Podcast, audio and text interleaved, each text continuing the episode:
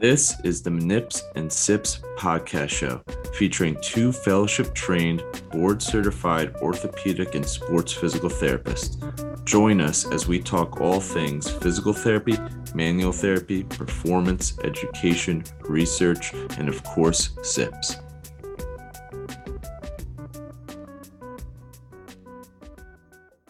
Hey everyone, this is the Nips and Sips podcast show. Uh, feature me, I'm Dr. Jeremy Boyd, and my usual partner in crime over there, Dr. Brandon Cruz. We're going to pick up where we left off uh, last uh, episode, where we talked about the examination and uh, evaluation of the overhead throwing athlete, or really just overhead athletes altogether. Uh, and we're going to go roll right into uh, treatment to kind of help all our clinicians around, kind of see where we're coming from, maybe some unique different ideas, and kind of get our throwers back in the game quicker. But uh, before I get into it, Brandon, how's it going? Going well over here, Jared. Excited to talk about the second half of, uh, you know, kind of the throwers paradox or the uh, overhead athlete in, in general. Um, so yeah, that's that's kind of it. Uh, what do you got on uh, on drink today? On oh, tap. yeah. So uh, going uh, off my again my uh, beer of the month club. Uh, this is a smash and grab uh, IPA. Try and get theme here. I was like, yeah, maybe when you do some throwing or athletes, you may smash some things or tell them smash some cross balls into them. So that was a theme there. It's from Legal Draft, uh, Arlington, Texas, which I know baseball is pretty big down there. Uh, and it's a yeah, just an IPA, and uh, I'll give my my rating soon. Uh, this is Beard Glass I just got in Connecticut this weekend with some friends. Nice little glass, but what about you, Brandon? I'll, I'll give the rating as soon as I'm uh, Yeah. done with this. You, are you um? That's not that's IPA. You said it looks like it'd be a sour beer. It's IPA, yeah. I mean, they got the colors which looks limey and everything like that, but it's it's just uh, I guess it's just IPA. It's a single mop, single hop uh, IPA, so, so it's a smash uh, style, and uh, let's see, strong backbone of malt balances well well with notes from unique hops. Uh, you got the loot, so that's the I guess that's their tagline. So I'll uh, my first beer that I made was a smash. Uh, IPA, so this is interesting. Very nice, good pour. Yeah, look at that. Better than the the return of Manips and Sips. That one, that one went everywhere. That sucked. But um definitely can smell hops on this puppy.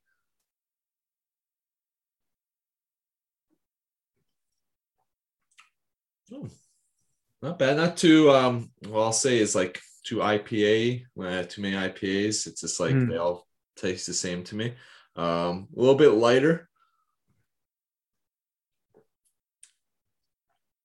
Not bad. Nothing, nothing like mind blowing or anything like that. A little bit of an aftertaste afterwards. Uh, I'm gonna give it a seven flat. All right, Seven. Yeah. Not bad. not great, not bad. In the middle. Yeah, yeah, right there. What about you, Brandon? All right, I got the I got the big guns today here. Oh baby, is that te- uh, Yeah, tequila? tequila Herradura. this is from uh, a former intern, actually from your alma mater, uh, Franklin. Uh, he actually got it engraved as well. Oh So it to Dr. Cruz, thanks for all your help, Frank. So I love the bottle. The bottle's That's badass. awesome. Yeah, it's top flight right here. Yeah. I'm saving this bottle, and then we're gonna fill it up with Costco tequila when I'm done. Um, so I haven't had it. I'm opening it for the first time. So Frank, if you're listening, this one's uh this one's to you, bud. Yo, He had he was a he was a great student, you know, really, really, you know, we he showed his evolution from his first, you know, couple weeks all the way to when he finished. And uh, you know, he's gonna be a great therapist. I'll talk to him now. So excited for his future. But thanks for the uh, tequila here. Let's see what we got. Let me put that down right there. there we go. Box here. Oh, that's smooth. That's a good one. That's uh it's a añejo as well. Oh. Uh, that's really good actually. Oh man, he's double sipping. This is gonna be a good episode. Yeah, that's that's smooth, man. That's real smooth. All right. So that's my drink for today. All right, well, cheers to that. Cheers, man. Oh, All right. So uh you want to you want to take us out there, Jer, um, yeah. on overhead athlete slash throwing athlete worker, you know that kind of uh, weight lift overhead weightlifter even. And I don't want to be too biased to just the thrower. I think we get too hung up sometimes in just boxing and carp compartmentalizing these types of uh, people or athletes. But you know, for there is some specificity to it, but there is mm-hmm. some generalization to these types of uh, people that are patients that we should be uh, treating and looking at. Uh, we talked about you know evaluation. Um, you know, what kind of things are you doing for for treatment? What are you what are you looking for um, without trying to be too cookie cutter or, or you know general there?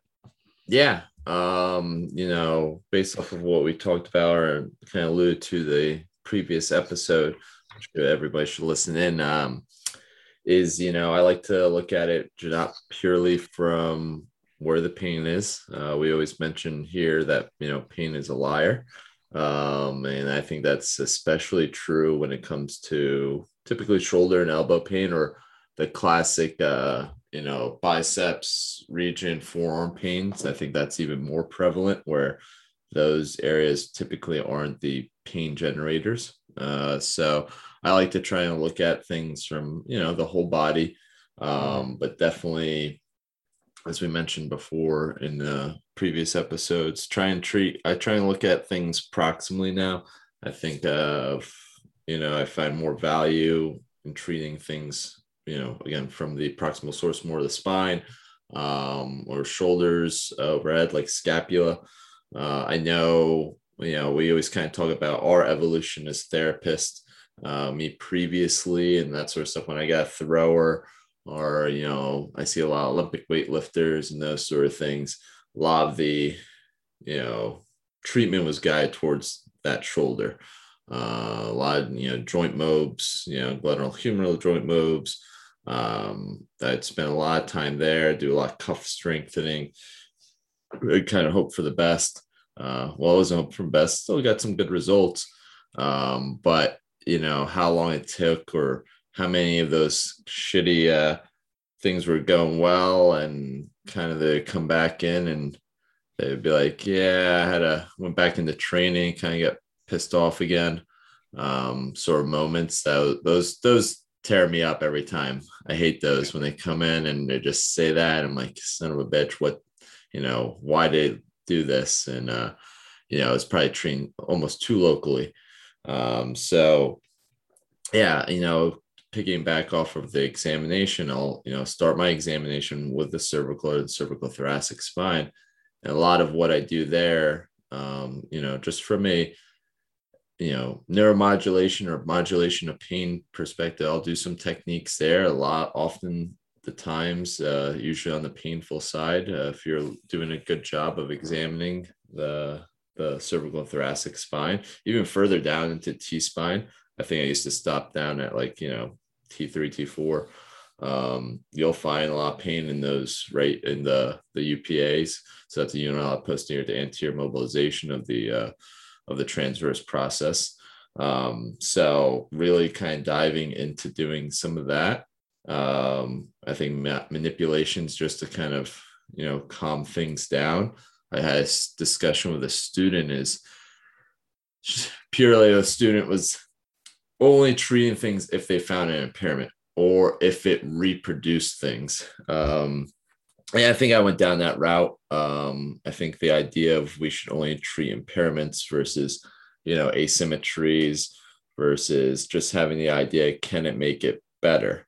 Um, is it okay to treat things that don't necessarily have a objective impairment. Um, and I find in some value with that of, you know, what does it do to their pain? Uh, so yeah, they may have great rotation, you know, uh, cervical side to side, um, full range of motion, but can I do a technique and can that help their pain when they go up and overhead?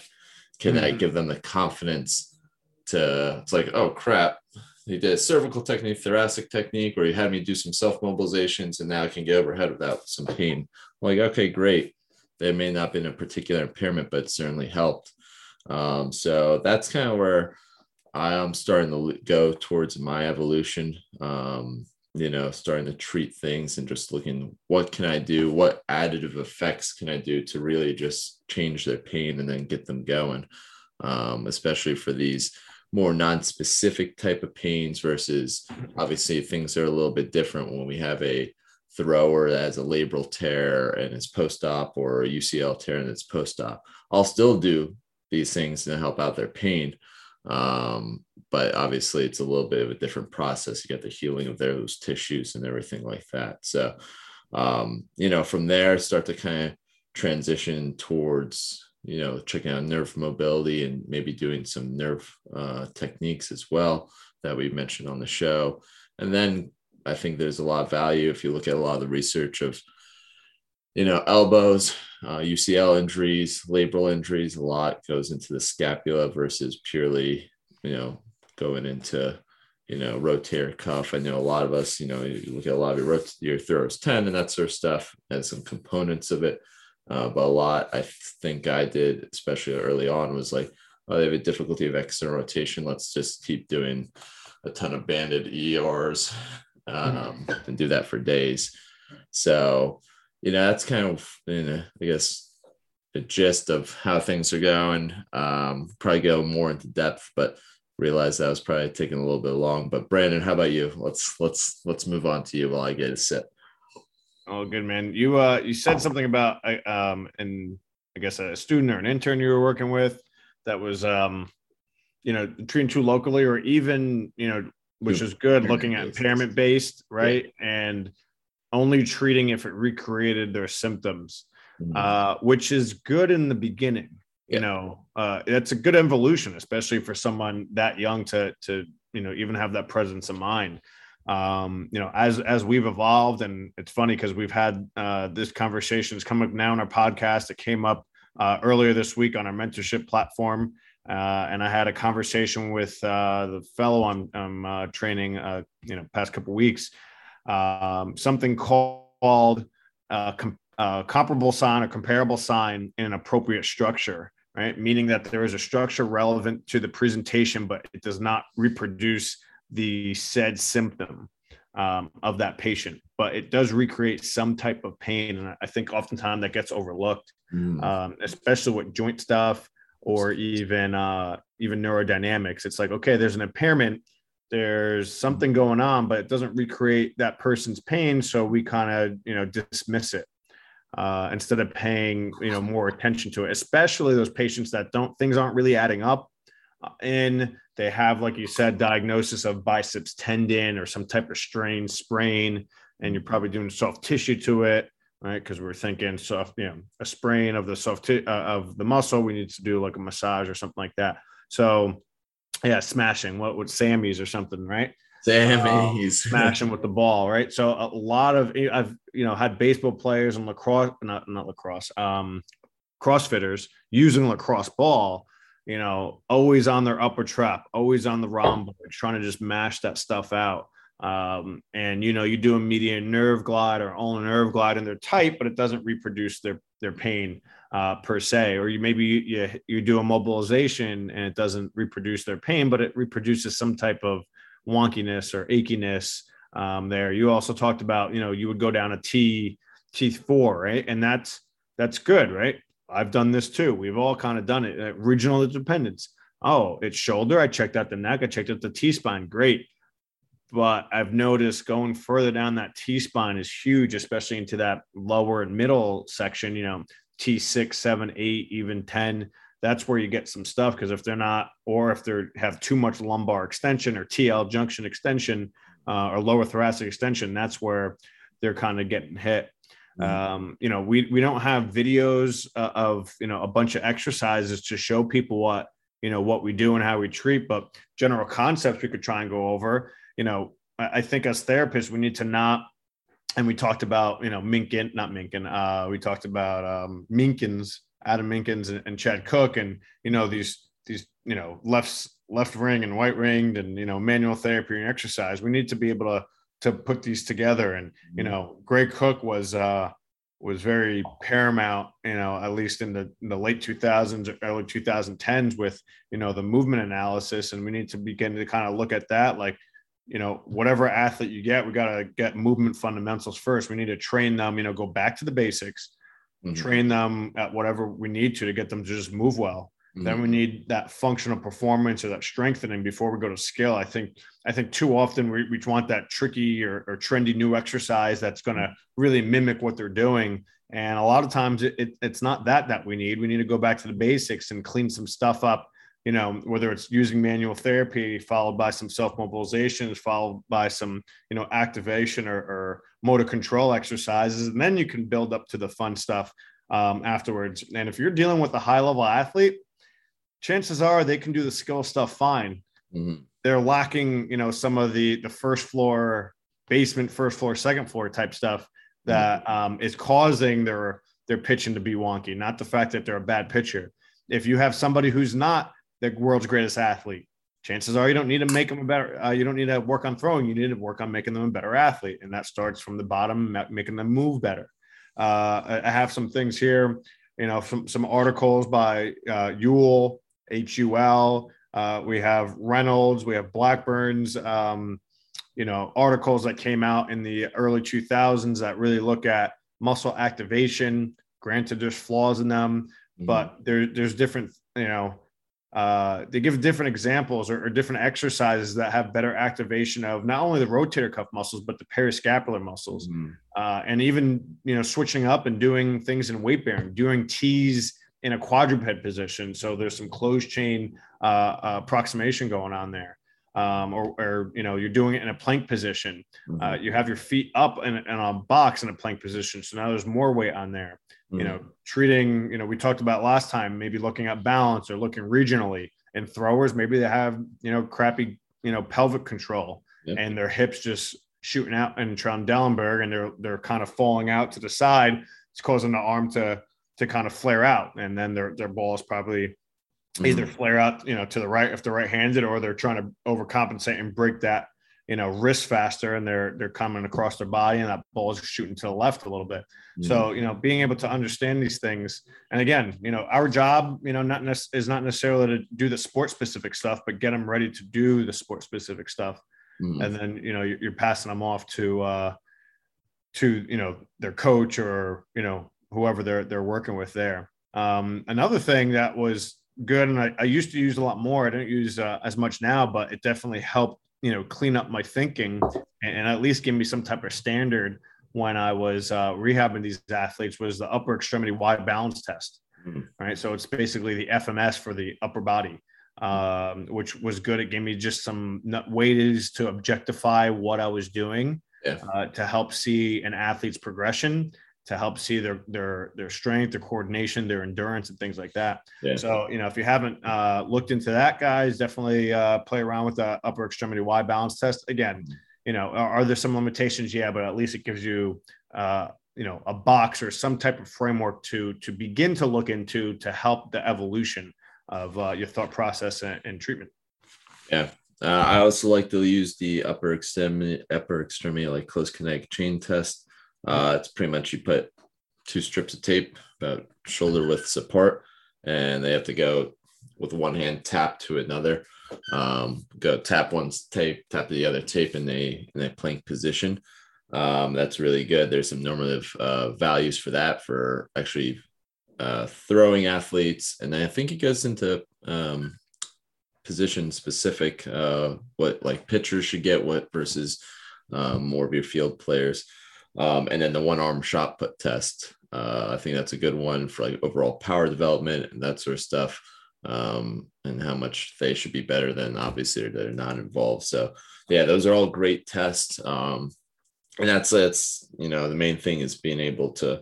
I always take value of what the patient says, but also make sure objectively they're improving. Because most most patients will constantly say, "You ask them how you doing? Oh, yeah, I feel a little bit better."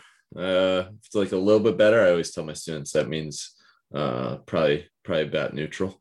Um, you know, they're just they see you trying hard, so they're always going to feel bad. Yeah, exactly. Especially when you're like experimenting with things and that sort of stuff. So, um, you know, getting your good objective measurements.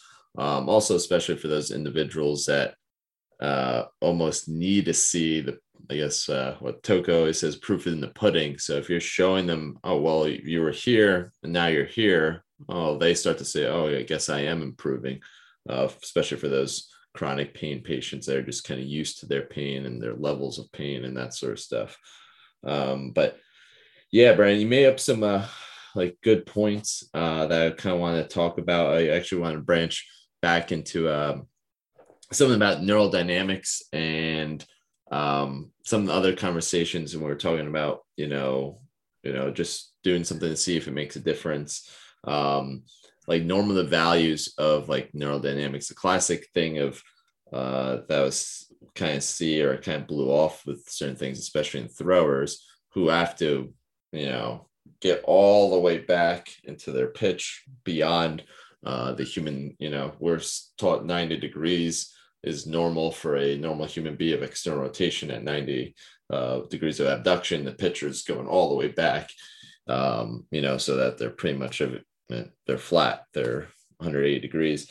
Um, you know, what is like, you know, that normative value? Like a lot of times I would just go and say, Hey, I tested out. And it's like, okay, they get to a point and they get to a point and they're like, oh, nothing reproduced. And it's, uh, it's, uh, I guess, didn't cause any pain of any sorts. And it seems pretty even both sides. Is that is that okay? I you know or is it you know is there something that we should expect with our neural dynamics? Let's say just like the median nerve which i demonstrated you know are we expected to get all the way that all the way to the end range?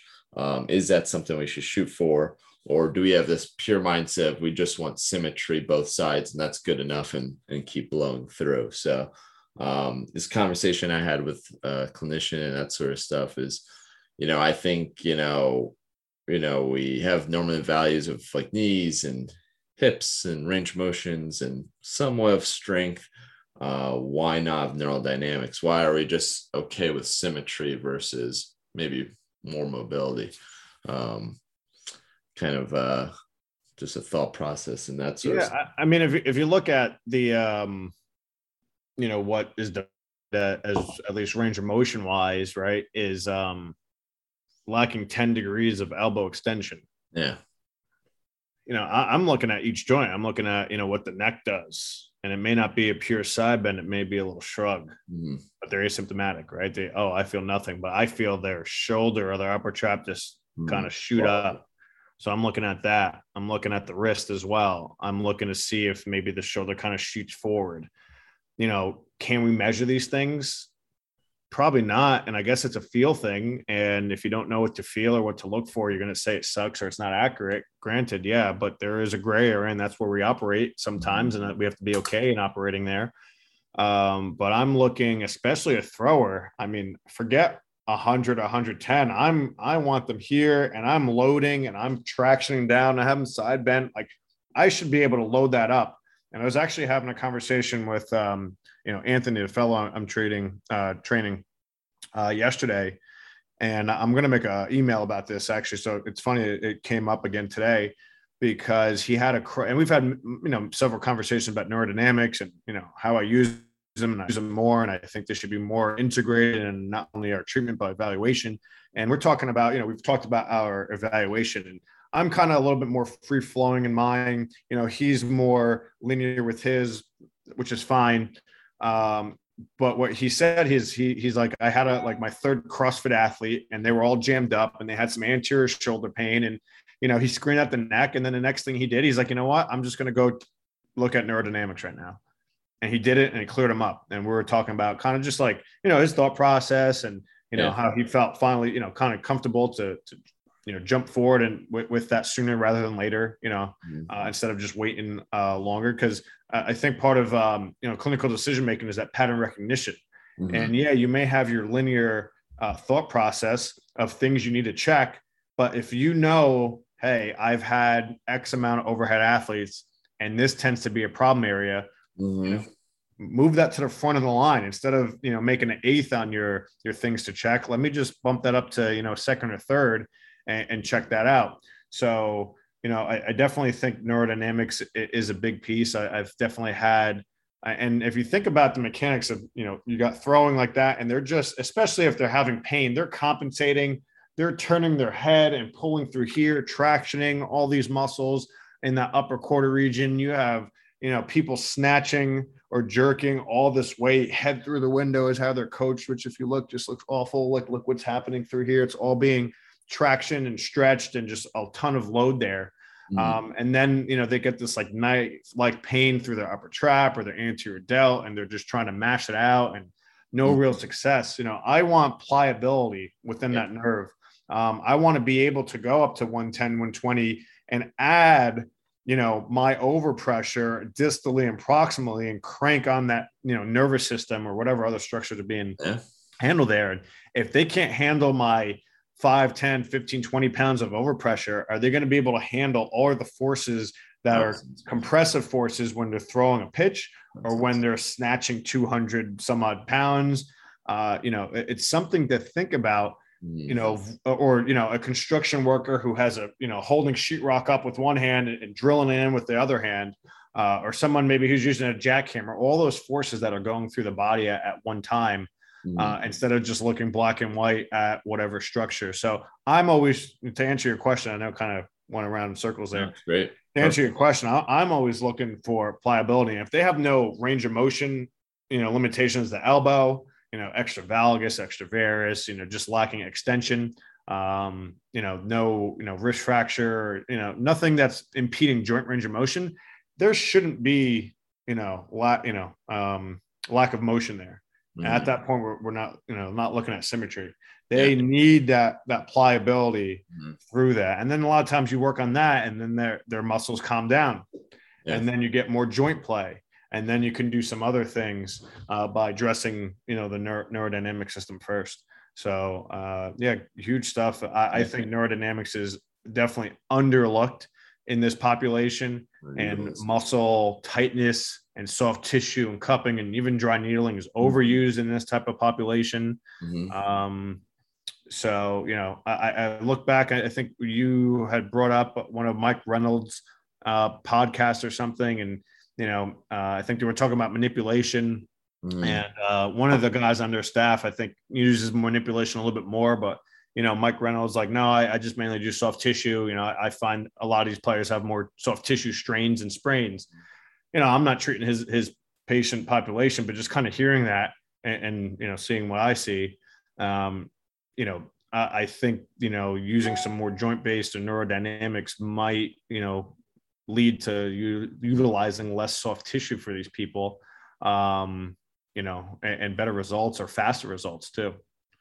Yeah, um, I think a good thing to test out. I mean, again, I mentioned on show I was a big soft tissue guy before I came in, or when I came into the profession and everything like that. But the classic is, you know, most people have their hypertonicity or trigger point, especially our overhead athletes, you know, especially the CrossFitters, Olympic lifters, get into their traps and, um, you know, levator, you know, mid scapular region.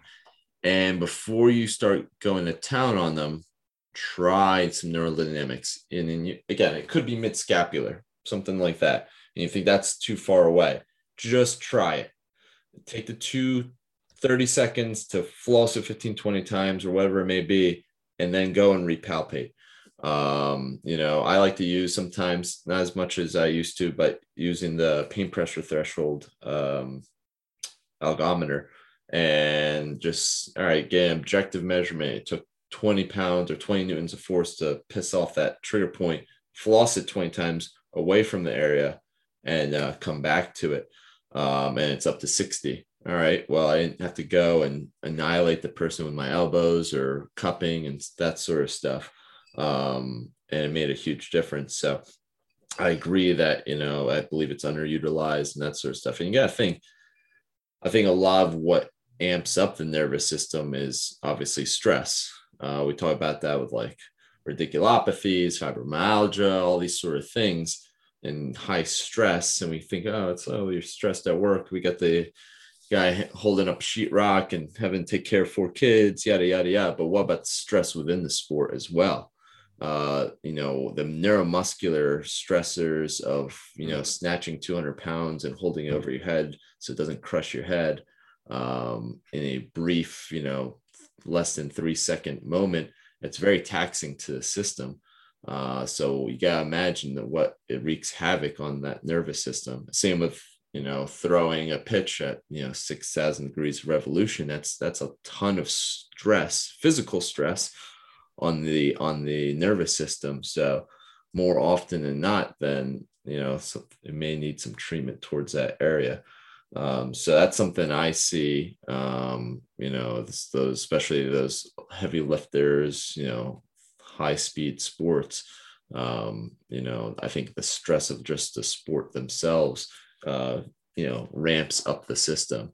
And you know, doing I like to kind of hit the joint first, which seems to have some neurophysiological effects, and then kind of get into the nerves. And then sometimes I'll combine them. I'm finding a lot of benefit of combining them both at the same time. We've talked about that. Um, but you know, I think you brought up some great points. Um, and from an assessment perspective and from a treatment perspective. Uh, the classic, uh, you know, burpees uh, hurt or, uh, uh, you know, if it's burpees or overhead uh, push-ups or um, stands uh, you know we think oh it's especially for the wrist we think it's like oh it's purely you know them pressing down on that.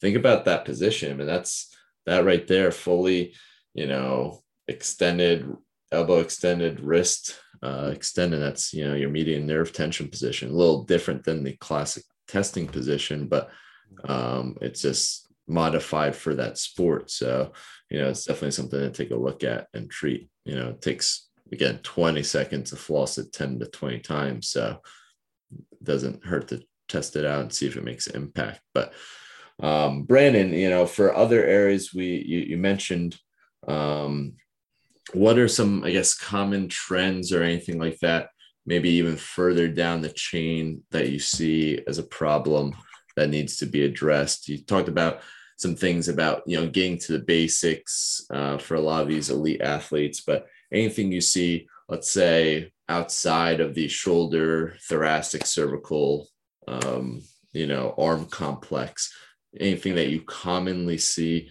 uh, between these athletes and maybe something that they have issues with that need to be treated well in the care of a physical therapist yeah uh, i will but just I want to say something. You, you mentioned trigger points, and it uh, reminded me to uh, our neurodynamics class and in, in, in, creating the neurodynamics course.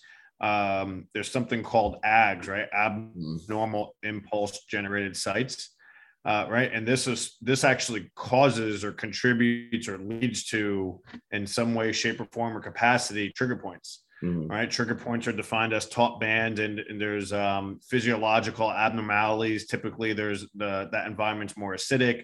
There's more gags in that area, a, a bunch of other mechanical, chemical, um, and thermal stimuli or, you know, that are, are contributing to it. But, um, you know, what's making up or causing those trigger points is those AGs, right? And that is basically nerve generated or nerve generated impulses caused by damage to the nerve and it doesn't have to be severe damage just micro damage um, or disease causing some type of demyelination uh, you know throughout that nerve and that area is trying to kind of regenerate and that's what's causing what they call that dysesthetic pain or the, those trigger points in that area right so you know how do we treat the nerve mm-hmm. it's nerve flossing neurodynamics that's you know the only thing we can do but that's that's going to you know add mobility to it. It's going to add oxygen to it. It's going to add movement to it and other biochemicals uh, to help heal that area and clean that area up.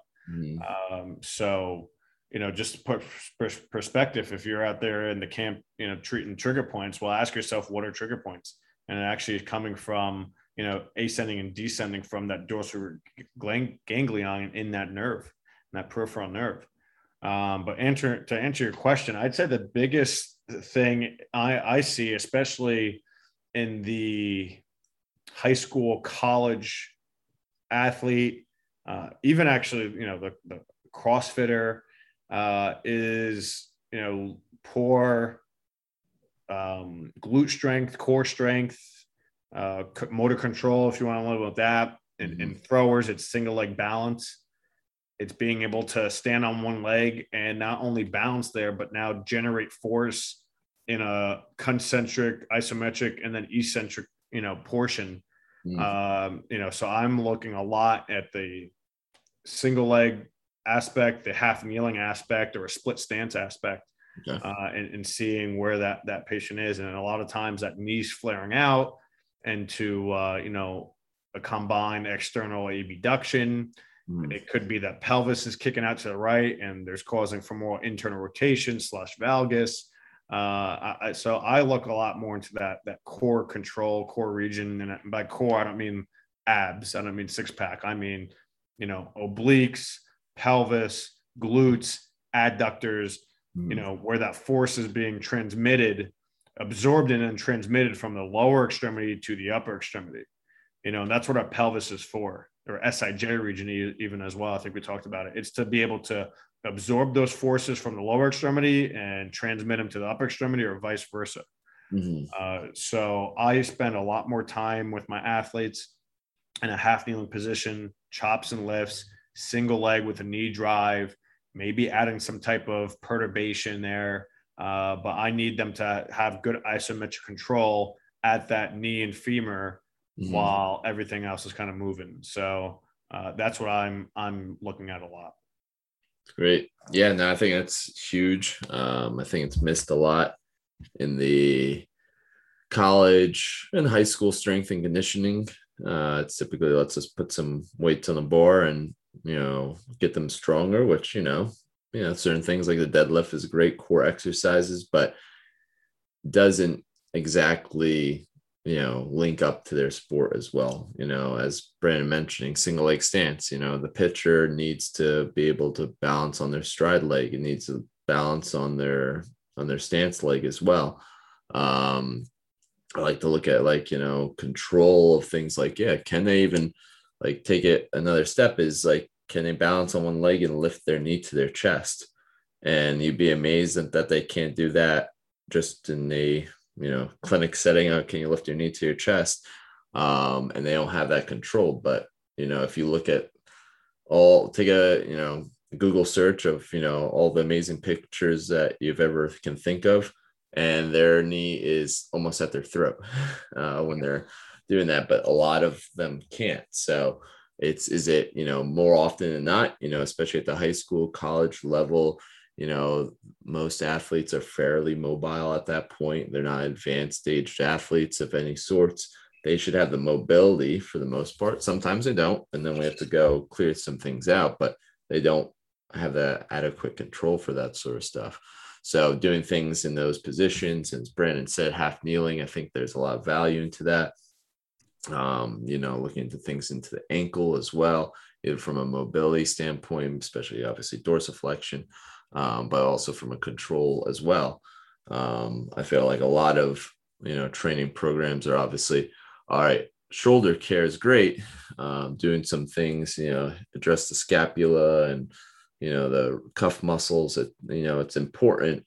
But if the whole kinetic chain is messed up due to poor core and glute control or mm. strength, you know, you know, you're you're not going to get very far. They're still going to develop injuries and and, and all those sort of problems. So, you know, it's time to look at the whole kinetic chain. So, um, there are some great strength coaches that do that, and I love them, and that's those are the ones I refer to. But um, a lot of times, by the time they're injured in the clinic, it's time to, you know, educate the the athlete. Hey, we need to do all these sort of things. You need to be maybe take it accountable for yourself to make sure mm-hmm. you're getting these sort of things, especially from a you know a balance control standpoint. That's you know most you know strength coaches they want to add some weight build up some resilience and that sort of stuff the control sort of stuff that a lot of that can be done at the home front. So yeah I, I t- totally agree there bren awesome.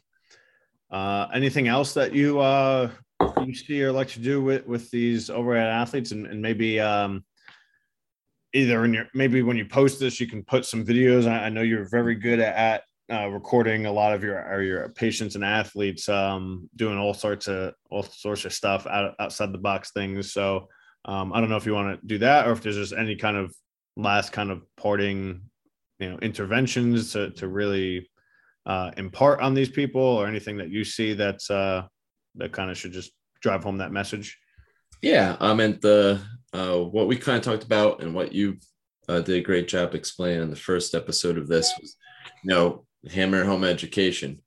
It's still surprising how many. Like I got a um, just turned 15, uh, but he throw 80 miles per hour.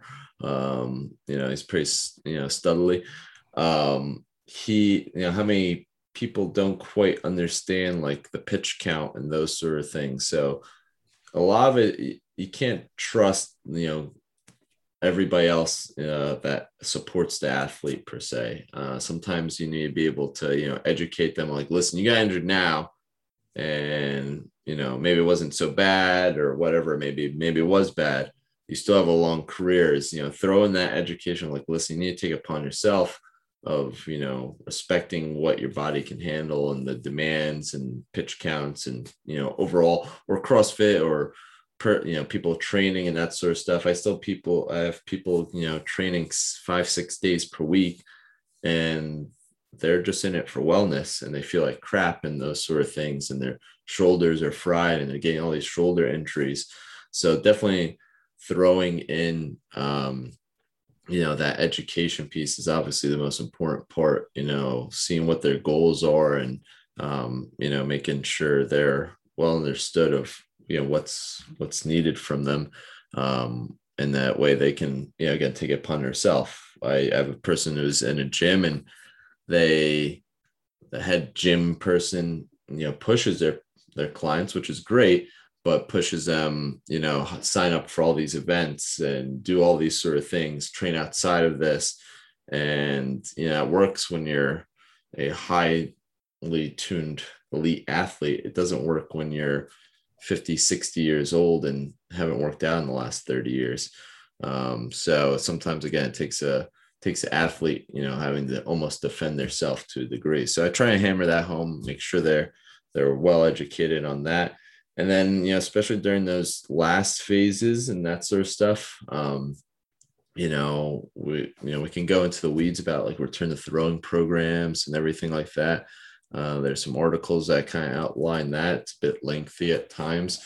Um, but you know we do need a challenge to athlete obviously. So it's not like oh they did the rehab process. We got the range of motion. Great. And then as soon as they went back to throwing they felt like shit again. Um, i like to try and do as many things as i can to try and simulate the sport um, the motion. It's not the whole session. It's probably one exercise per session where i'm integrating like some throwing motions uh, challenging them, trying to make it fun and engaging, uh, but you know, still doing the things I need to do. So getting them in the pitching position, doing some rhythmic stabilizations, uh, having them pitch, um, or getting the you know the barbell over their head, and kind of adding some perturbations with that. So it's just some things more from a psychological standpoint. I think I like to do that. Is it per se evidence based? Uh, probably not. Uh, I haven't really seen too much of that, but you know, it helps people. You can tell when they leave, they feel excited about things because their brain's able to kind of link that. Hey, this is close to what they previously had painful pain with, and we've got some sort of modified version of it, and it helped them out. So, or they weren't have, able to have any issues with it. So, um, that's kind of what I like to do. I think there's some benefit to that. Um, you know, again, I don't know if it's from a research standpoint, just something I kind of developed and people appreciate. But that's me. Um, anything from you, Brandon? Anything else? Yeah, I'd say uh, especially this is more so post-op growers. Um, but it can even be, you know, and just someone who who's been shut down for a while.